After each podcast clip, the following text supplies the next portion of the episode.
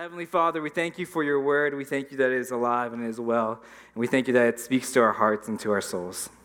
And so today we gather to hear it. Lord, today we gather to, to praise you, to realize that you are everything that we need and all that we can ever ask for. And so we want to have life to the fullest, and Lord, that comes by knowing you.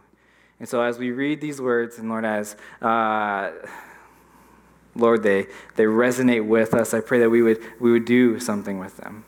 So I thank you again that we can come together as a family and hear, Lord, your word. Amen. So, as Chris mentioned last week, we are continuing our series on John. Uh, we started this series before Easter. It was about six weeks that we did it. And the first six weeks, if you remember, John, it's just about John is making his point of recognizing that Jesus is Messiah, that he is the Lord. And so, Chris did an awesome job picking us up last week, working on chapters 7 through 9, and really like giving us the heart and the context of what those chapters were in during the festival. And that how what Jesus said he is the living water, how it would resonate with them. And so, chapter 9 now flows into chapter 10, not just because, you know, 9, 10, 11, like we understand that. But in the, what's happening, 9 flows into 10 very well. And so if we need to understand 10, we want to know 9. And so in 9, you can open up your, chapter, your Bibles to chapter 10. I'm just going to touch on chapter 9 real quick and what has happened. In chapter 9, we see this healing of the blind man. And he is now going to be investigated for his healing, which is normal practice, I guess.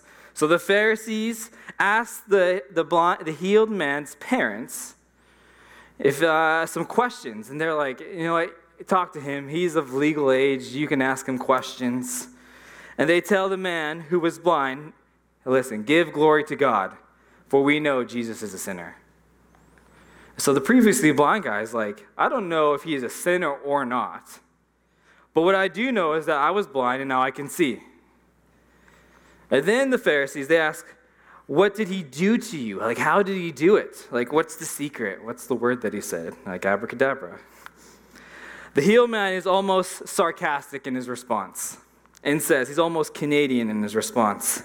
He says, I have told you, and you do not listen. Why do you want to hear it again? Do you want to become his disciples too? then the Pharisees, they're livid. They're like, all right, this guy's giving a slip. He's like, We are disciples of Moses, the Pharisees say. We know God spoke to Moses, but this guy, this Jesus guy, we don't even know where he comes from. The hill man, he's like, he's had enough. He's like, I'm, I'm just, you're wasting my time that I can see. I can see now. Why are you investigating me? I don't want to see you. I want to go out and see the things I couldn't see. He's like, seriously, this is remarkable. You don't even know where he comes from? Yet he opened my eyes. We know that God doesn't listen to sinners, he listens to the godly man who does his will. If this man were not from God, he could do nothing. Then the Pharisees, they're tired of this. They throw one last insult at the healed man, telling him he was steeped in sin at birth. That's why you were blind. How dare you lecture us? Get out of here. And then this leads to a conversation of spiritual blindness between the Pharisees, the healed man, and now Jesus, of not being able to see that the Son of Man is right in front of them.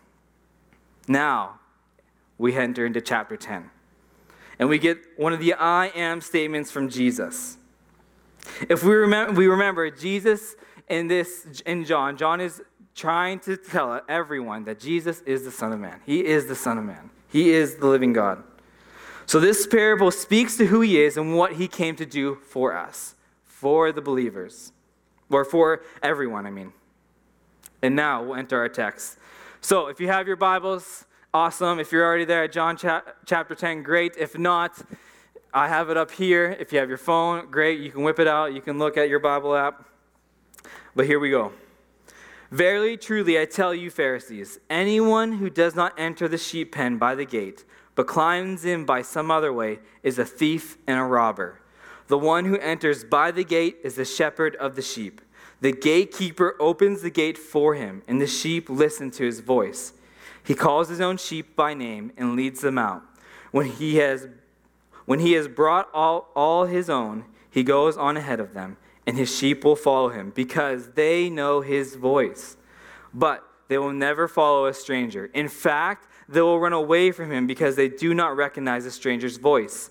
Jesus used this figure of speech, but they did not understand what he was telling them. Jesus steps, he steps right into Old Testament tradition with talking about a sheep and a shepherd. The culture of the day understood shepherds and sheep very well. They understood this kind of talk, this kind of lingo. This was a common metaphor Jesus used in his parables, used when he talked to everyone. It was a good image to describe leadership and things like that. In the Old Testament, it describes God as the shepherd. We see it in Genesis, we see it in Psalms, and we see it in this verse in Isaiah 40, 10 to 11. It says, See the sovereign Lord comes with power. He tends his flock like a shepherd. He gathers the lambs in his arms and carries them close to his heart. He gently leads those that have young. Moses and David, they were described as shepherds, and ungodly kings in Israel were commonly described as false shepherds. False shepherds. Now, when you've heard this message of John chapter 10, you've probably heard about how it's probably common that you've heard how stupid the sheep are, uh, how helpless the sheep are. And this is very true. If you put a sheep in a pasture and then they let them graze, they would eat all the grass. And then they would not leave that area, they would stay there. They would just stay there and then actually they begin to eat, eat each other's excrement. I guess for sheep, it's okay to eat someone else's poop, but not your own poop. That's the rule in our house. Just kidding. Everyone's listening. Praise the Lord. And so, but then the sheep would die. Even though there is a good grass just across the way. But they're, they're just too dumb to leave. Even the most fittest and athletic sheep may lie down in the grass on its side, and then they make it like they stretch out. Oh, you know, we stretch out and then there might be like a little depression in the ground. They might roll over and then they would become cast. And this is the position of cast. And then if they don't get helped, they would actually die. They just, they're just there rolling around. There have been moments where I know I have felt like I have fallen and I can't get up, but I've yet to die from it. And so, sheep need shepherds. There's a book by Phillip Keller called A Shepherd Looks at Psalm 23 where he details some of the shepherd's short or the sheep's shortcomings. They're listless wanderers. They're like that friend that walks into things. We like that friend because their entertainment value when they walk into things is pretty funny. But they just wander. There are accounts of them actually walking into open fire. I've never done that before. they are frightened by the most ridiculous things, though other times they just they just won't move. They're absolutely defenseless. No, there's no way to defend itself. It actually can't even play dead because if it played dead, it actually would die. And so they take the most work. If a sheep keeps going astray, a good shepherd would break its legs, put it on its shoulders, and carry that sheep until its legs are healed. For the rest of that sheep's then for the rest of that sheep's life, it would know that it just needs to be beside the shepherd. That's why it breaks its legs. Pretty sure I didn't read that in Psalm 23. The Lord is my shepherd. He lies me down in green pastures. He leads me beside still waters. He breaks my legs beside still waters. Not in Psalm 23. I say all those things about the sheep because it's right. The sheep, they do need a shepherd. And it correlates us with the sheep. And you're like, whoa, whoa, whoa. You calling me stupid? Some of you are like, I'm not a sheep. Then I begin to think of some of the great ideas I've had in my life, like running backwards on a treadmill. I remember it mostly before my face hit the wall. I remember a water fight using a glass vase while running on marble floor. I remember that because I have a scar across my hand. The emphasis on the Good Shepherd, on the passage of the Good Shepherd, isn't on the stupidity of the sheep.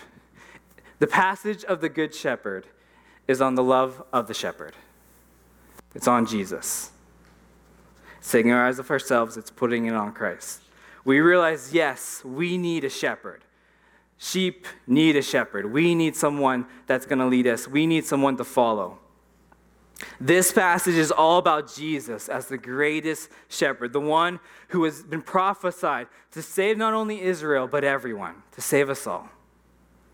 We see in this first six verses of John chapter 10 that the relationship between the shepherd and the sheep is one of familiarity and intimacy. Shepherding was an intimate occupation. The very existence of, a, of sheep depended on a shepherd, of like a 24 hour a day care. There was no sharper image of tragedy in the ancient world. There is no, like, the greatest image of a tragedy is actually someone without a shepherd. Jesus realizes that tragedy and uses it to explain when he sees in, what he sees in us, his people. In Matthew 9:36 it says when he saw the crowds he had compassion for them because they were harassed and helpless like a sheep without shepherd. Compassion is like this deep yearning inside. Actually like it starts within his heart and within his gut and he had such compassion for them. A shepherd at this time had personal devotion to his sheep. He talks to them, he sings to them. A shepherd would sing it, he would talk to them in this like sing-song way, like we talk to babies sometimes. Sometimes travelers in this time would pay a shepherd money for their clothes, not because they were like the top-notch clothes. Because they did this in hope of then tricking the sheep as they approached them. Because if they look like the shepherd, then maybe they'll follow them and they could steal them. But the sheep would not come because they obey the voice that they know. Sheep might not be smart, but they know their master's voice. And we'll talk about this more. Do we know our master's voice? We see in this scripture that Jesus calls his sheep by name. Shepherds, they would call their sheep by their characteristics. Some would call them long nose, some would call them black ear, some would call them spot. Can you imagine if Jesus called us by our characteristics? Come here, unibrow. like, I'm sure he calls us by name, like Tim, Shelly, Sam. But what if he called us by the things maybe we didn't want to be called by? Like fearful, grumpy, faithless.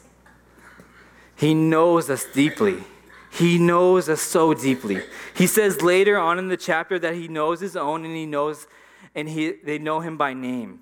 Just as my Father knows me and I know the Father. That's intimate. Jesus is one with the Father. Obviously, he knows him intimately, he knows him just intrinsically. But just as Jesus knows the Father, he knows us. That's intimate. So, where we can find comfort is this that even though he knows all about us, even though he knows maybe those qualities we're like, I'm still working on them, all the good and the bad He knows about us, all of our failures, all of our hurts, all of our lies, all of our past relationships, all of our anger, all of our fearfulness, all our deceitfulness, all sometimes our hate. He still loves us and knows us, and He calls us by name to follow Him. He's intimately loves us. And then the people in these first six verses, they don't get it. They, they, they're not hearing it. They're like, they're not understanding. There's, they don't get that he is talking about he is the voice in the wilderness. He is the one who is the Messiah and who has come. That when he speaks, people will hear him and realize that he is God and they can follow him. They don't get that. They're not getting it. The Pharisees, they don't get that they're the ones that are actually trying to climb the wall into the corral and lead the sheep the wrong way and are thieves and robbers. They don't get that the watchman is God and he has opened the door for Jesus to be the trusted shepherd. And so, Jesus continues on his story now. He continues on his parable. In John t- chapter 10, verses 7 to 10, it says, Therefore, Jesus said again, Very truly I tell you, I am the gate for the sheep. All who have come before me are thieves and robbers, but the sheep have not listened to them. I am the gate. Whoever enters through me will be saved. They will come in and go out and find pasture. The thief comes only to steal and kill and destroy. I have come that they may have life and have it to the fullest. And so we see in this pa- passage that now Jesus is calling himself not only himself the, like the good shepherd, the best shepherd, but now he's calling himself a gate.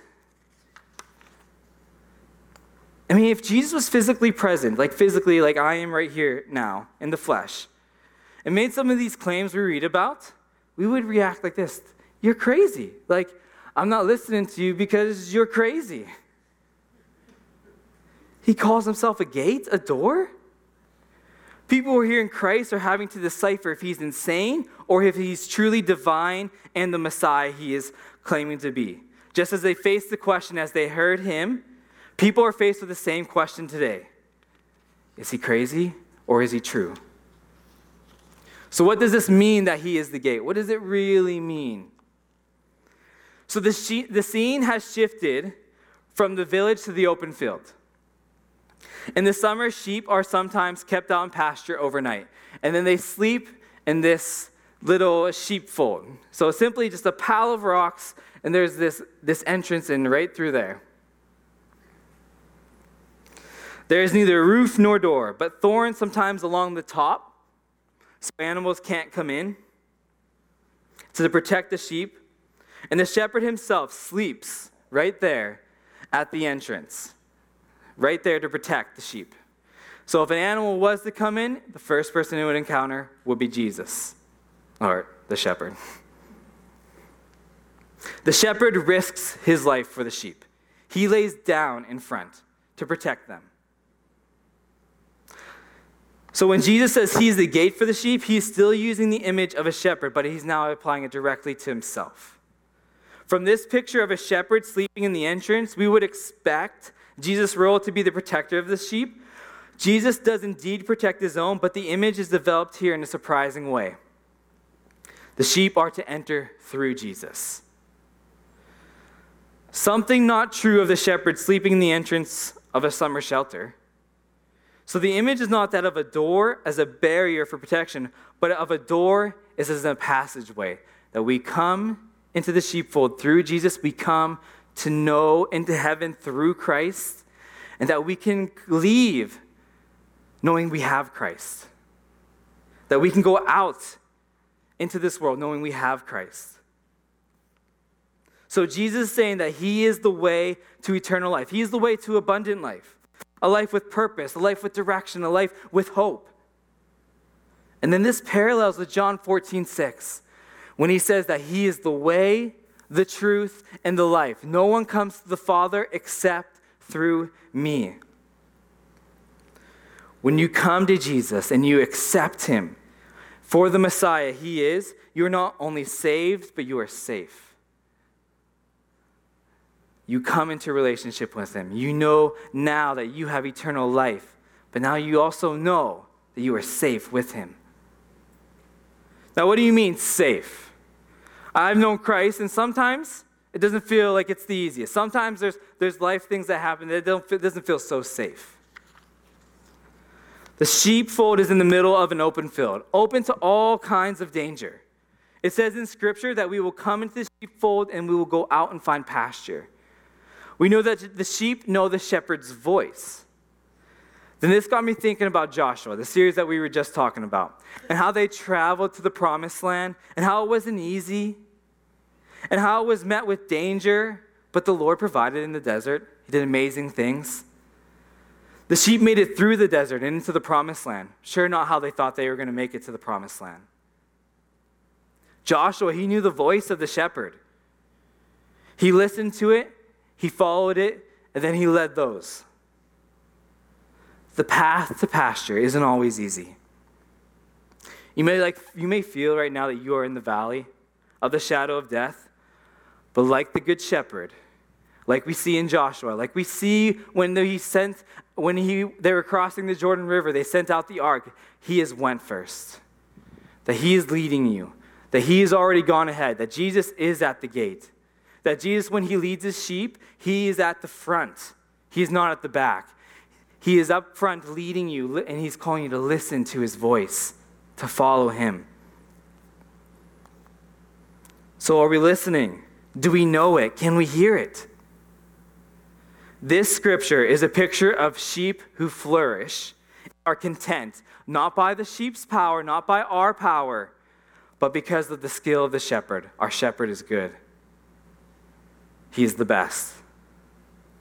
And because of the shepherd, we have what Jesus says now this life, and we have it to the fullest. We have it abundantly, however your scripture may say. It says that they have life and have it abundantly. This is where prosperity gospel can be preached. For only $19.99, you can have my personal copies of my life devotions outside. And it will help you through anything in life, every problem you're going through. You can have it abundantly. I'll sign it for an extra five bucks. Listen, the false teachers that are being described by the Pharisees, and they believe they held authority over Scripture. And all perceived, and they all perceive themselves to be the way. What a false teacher does is perceives themselves to be the way to God. But Christ is saying that he is the only way. So, what does he mean by life? Life to the fullest. What does he mean by this? We hear people say that, you know, Christ came to give you life, and he wants you to have an abundant life. And so he wants you to have everything that you desire, everything that you want. Abundant life is about getting Jesus, and it's about getting other stuff as well that comes with Jesus. Listen, I was poor. Family was poor, didn't have very much. Our family grew up on food stamps. Food stamps uh, is like poor money, I guess you can say. So they give us a certain amount of food stamps a week. It's like real money, but it's not. And so we can go to the grocery store and we can buy our groceries. If I grew up in a neighborhood where there was the shoes up on the telephone wire, so what that meant was that there had been a gang shooting there or a death. I grew up in a neighborhood where uh, our neighbor pulled a gun on my mom. I know some of you are shocked. You're like, you look so kept together and so good looking. You should be shocked that I'm still here. Like, I'm still alive. Um, you see, when I go back to Pittsburgh, though, and I go back to the house that I grew up, that my parents still live in today, I have a smile on my face. Not because I'm laughing at those who still live there, not because I'm happy because I got out of there, or because I made it out alive I smile because I love that place and the people there. I love where I grew up. Wouldn't change it at all. Wouldn't change any moment. I mean, maybe I'd ask that lady not to pull a gun on my mom, but besides that, but I was happy. Happy in the crummiest of places. But why I was happy is because I had Christ.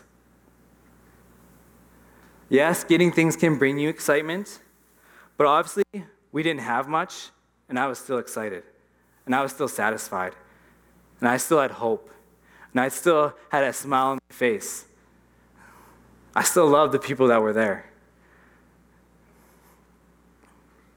The powerful passage, of Hebrews 11 highlights people of great faith and blessing, but also tells us that many believers were tortured, scourged, mocked, imprisoned, stones. They were sawn into two. They were destitute. They were mistreated and homeless. These people of great faith that we want to be like. The writer says that the world was not worthy of these saints. They were approved through their faith, but they did not receive what was promised. Does that sound like abundant life? Because their life was taken? But they're men of great faith? Is that prosperity? And yet we find that these struggling people spoke of such a deep seated joy. Paul himself, who penned the oft quoted exceedingly abundantly phrase, did a fair amount of writing of his joy and peace in the middle of his own difficult circumstances. He used terminology like, My God shall supply all of my needs according to his riches and glory. Paul found his life sufficiency in Christ. But what are these riches to glory and glory to which he refers? We know that there are only some things that can only come from God and not Walmart. God gives peace that passes all understanding. Jesus and Paul promise there will be trouble in life, in the life of a believer. Some of this trouble it comes to everyone. In Matthew 5:45 it says, "The rain falls on the just and the unjust." Actually, some believers deal with some problems because of their relationship with Christ. Talk to Chris Weens about life in India. Talk to people who've gone to hard places and they're Christians in those hard places. Their new life in Christ cost them physical and material abundance, yet Jesus says we have abundant life. Always we are promised a deep, abiding peace. Always we have been given a deep, abiding peace through Christ. This peace is beyond what we can work up on our own, beyond what we can do. But we can't just breathe deeply and take 10 seconds of peace now. And have you noticed that peace during these times is the most outrageous blessing ever? There's times when life just seemed out of control and you're like, I just felt peace. People like, you are crazy. You should be like having a panic attack but Christ gives peace. I want peace in those times. Abundant life is not about what we have, it's not about what we get, it's not about what we claim. Ultimately, abundant life is about what we receive as a gift from the Lord and to live knowing we are stewards of the blessings of God. It's not a sin to be rich. Stewardship is not measured by what we have received, but by what we have given. At the end of the day, perhaps that is how we know we have abundant life. When we have shared life with others. When we have enough of the blessings of God, His mercy, His peace, His love, His grace, His wisdom to share with others. And then actually do it. That's when I have abundant life. When I look back and I tell others about all that I've received through Him. But the greatest thing was knowing Him, is knowing Him having eternal abundant life isn't just never it isn't just like you just never die. It is knowing the only true god and having a relationship with him. And yes we get to live with him in eternity but to know him to have a relationship with him that's abundant. There are things we can do to have a full life of course a spiritual change, like when we accept Christ and we know Him as the Good Shepherd and we make better decisions, often better circumstances happen. Like we see in Proverbs, Proverbs says, Honor the Lord your, with your possessions and with your first produce of your entire harvest. Then your barns will be completely filled and your vats will overflow with new wine. Like, if we do, He's giving us like things to do. Like, He's telling us, you know what, if you want to live well, here are some things to do. It says, Go to the ant, you slacker. Observe its ways and become wise. Without leader, administrator, or ruler, it prepares its provisions in summer. It gathers its food during harvest. It says, The diligent hand will rule, but laziness will lead to forced labor. And it says, The slacker craves, yet has nothing, but the diligent is, full, the diligent is fully satisfied. We cannot just accept him and be like, All right, sweet, abundant life, here I come. Where is that? Where are all the good things? The shepherd, the sheep, it took them work. They actually had to know his voice, to listen, to decipher. And then as they listen to him, they follow him and they trust him. We accept him. There's work still to be done. A full life is never described by the things we have, but who we have and that is Christ. The last section that we'll talk about as we close here is John 10 11 to 18. And it says, I am the good shepherd. The good shepherd lays down his sheep, life for the sheep. The hired hand is not the shepherd and does not own the sheep. So when he sees the wolf coming, he abandons the sheep and runs away. Then the wolf attacks the flock and scatters it. The man runs away because he is a hired hand and cares nothing for the sheep. I am the good shepherd. I know my sheep, and my sheep know me. Just as the Father knows me, and I know the Father, I lay down my life for the sheep. I have other sheep that are not of this sheep pen. I must bring them also. They too will listen to my voice, and there shall be one flock and one shepherd. The reason my Father loves me is that I lay down my life, not only, only to take it up again. No one takes it from me, but I lay it down for my own accord, of my own accord.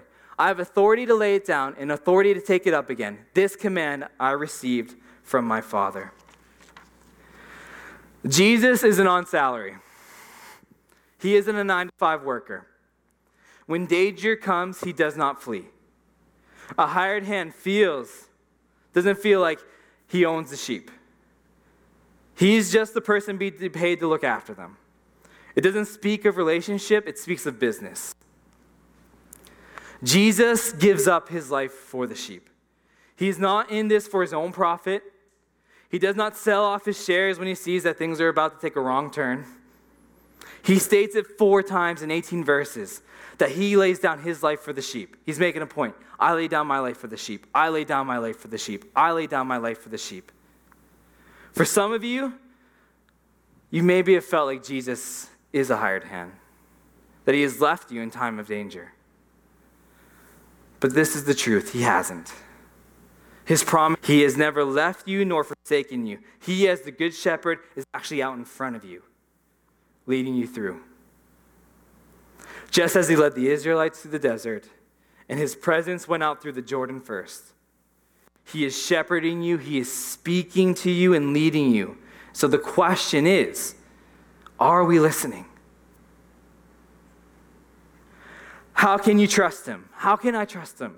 Because what we see when Jesus says in these next four verses, those last four verses, he talks about how he's going to lay down his life for his sheep. But that isn't it.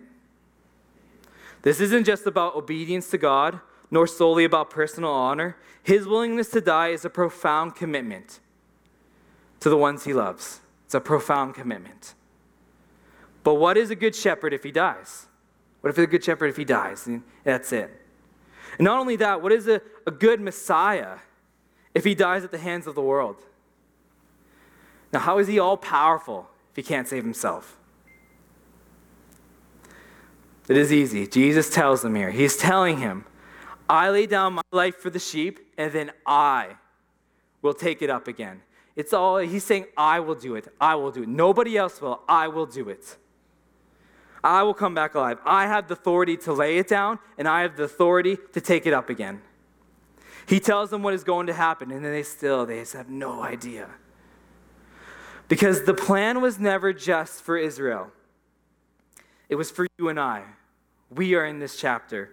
In verse 16, he states that he has other sheep that are not of this pen, and that is you and I the plan is much greater than they thought they, the Israelites were getting.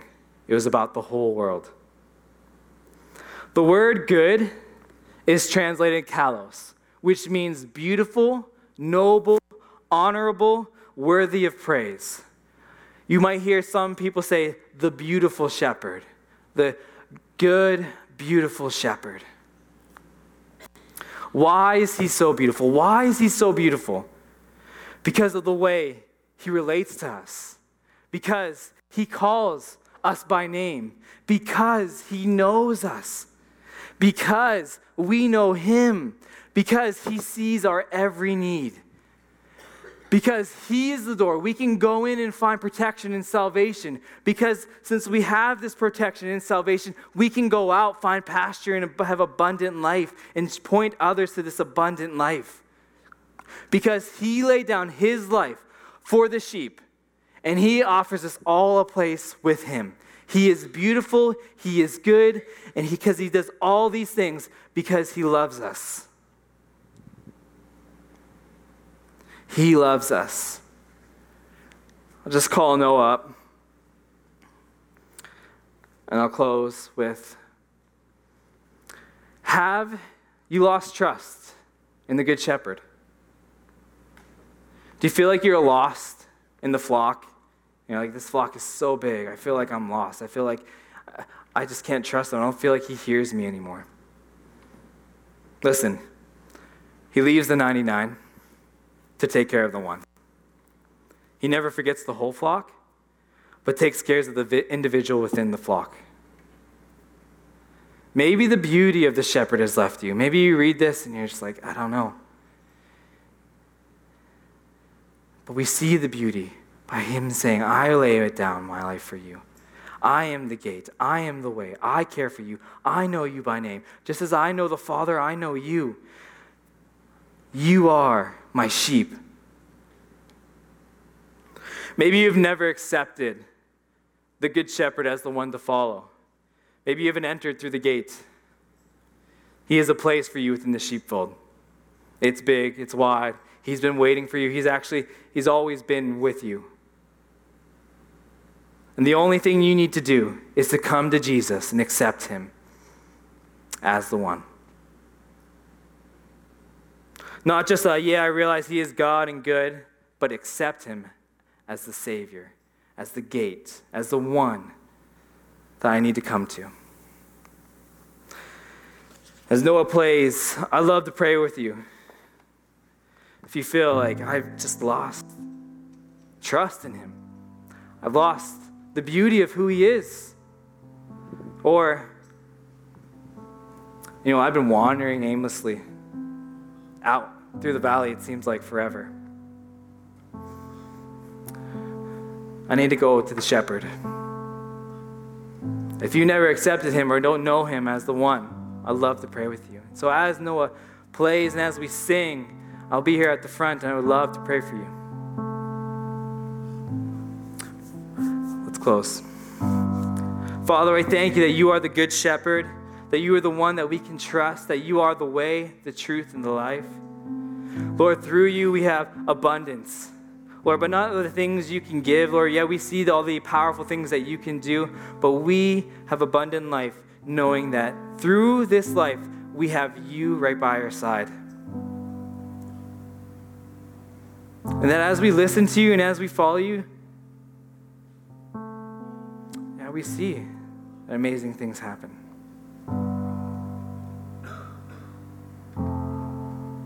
So, Lord, as we close and as we worship you, Lord, let us realize that you are the good shepherd. That you lie us down in green pastures, that you lead us beside still waters, that you are looking out for your sheep. You are not hired, we are yours and you love us.